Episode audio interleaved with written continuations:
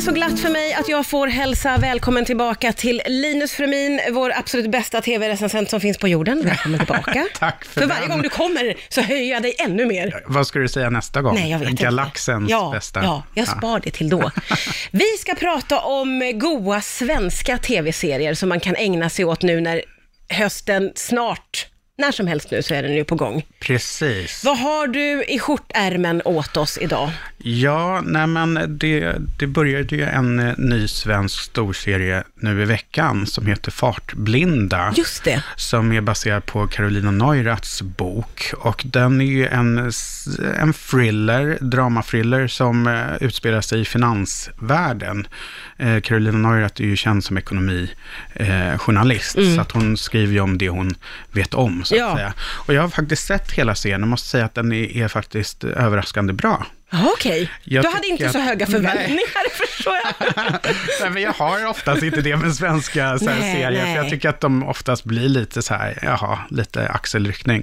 Och den här är, den handlar om en eh, undersökande journalist eh, som får reda på att allting inte stämmer hos en bank, men det kompliceras av att hon har en relation med bankens vd.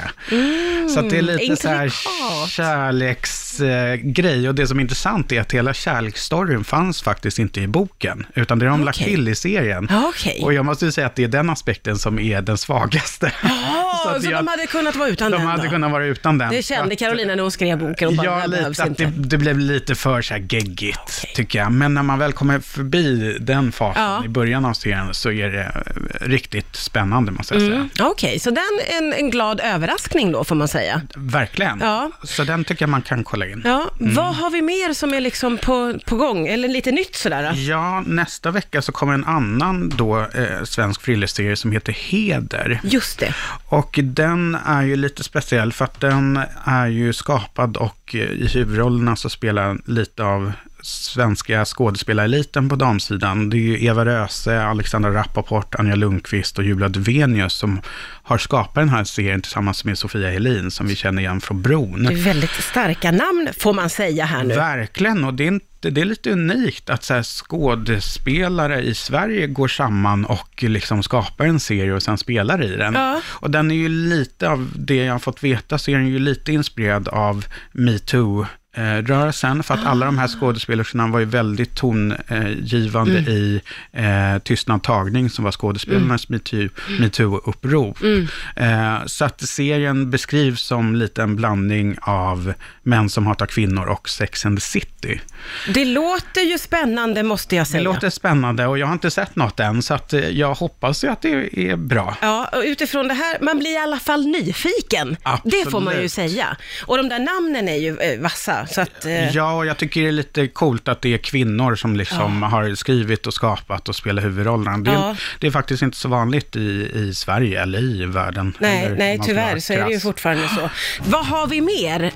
Ja, nej, men det kommer en spännande serie som heter Älska mig. Eh, nu i oktober. Det är Josefin Bornebusch som vi känner igen Ja, från ja, Solsidan ja, som har eh, regisserat denna relationsdramakomedi.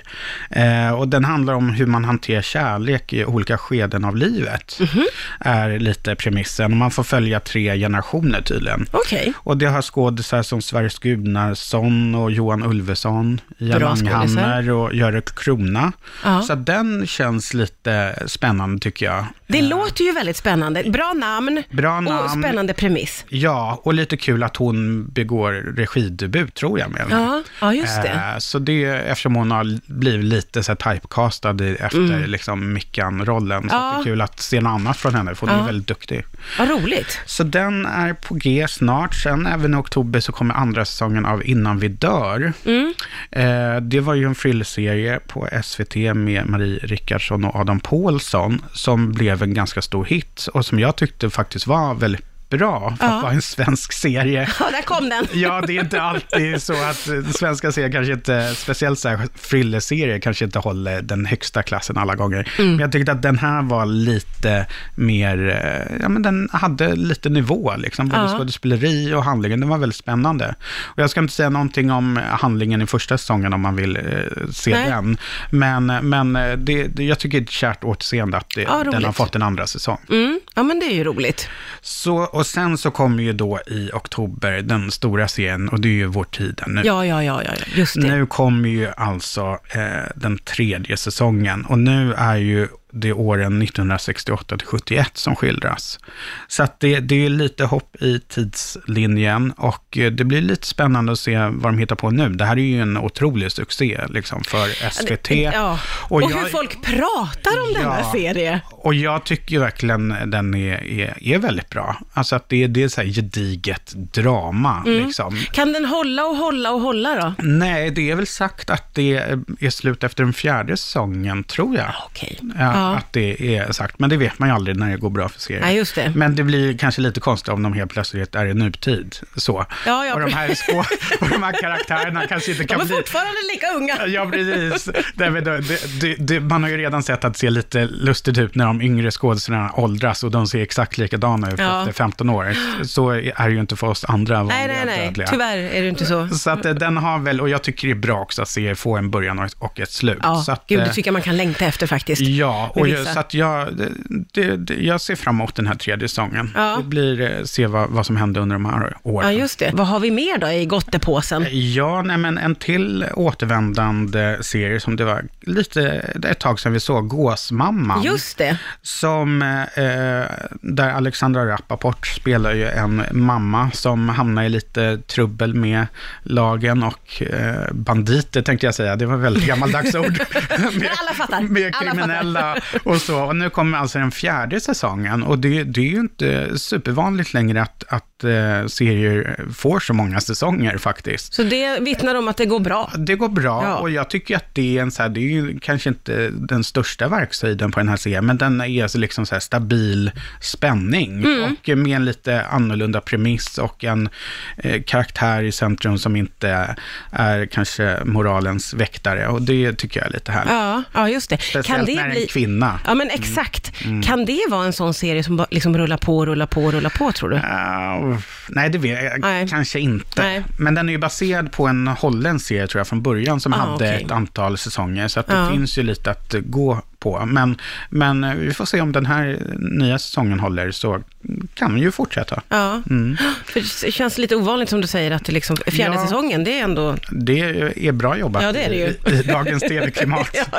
kan gå fort. Ja, och sen har jag faktiskt eh, tips om en, en helt ny serie som känns spännande och som kommer senare i år. Och det är Ture Sventon. Jaha, Och Bermuda-triangelns hemlighet heter den.